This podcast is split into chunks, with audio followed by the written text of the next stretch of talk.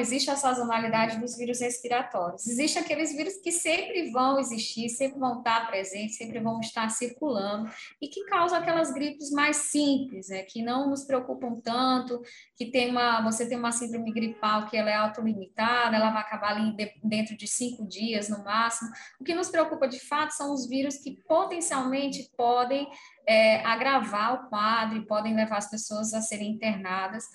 E, né, e complicar, como é o caso do vírus influenza, que a gente já falou aqui, que nós temos vacina para ele. Então, um método importante é a vacinação contra a influenza. Tivemos uma grande campanha aqui no estado para os grupos prioritários e que depois desses grupos prioritários foi aberta à população. Essa campanha terminou agora em agosto, né? Nós tivemos uma...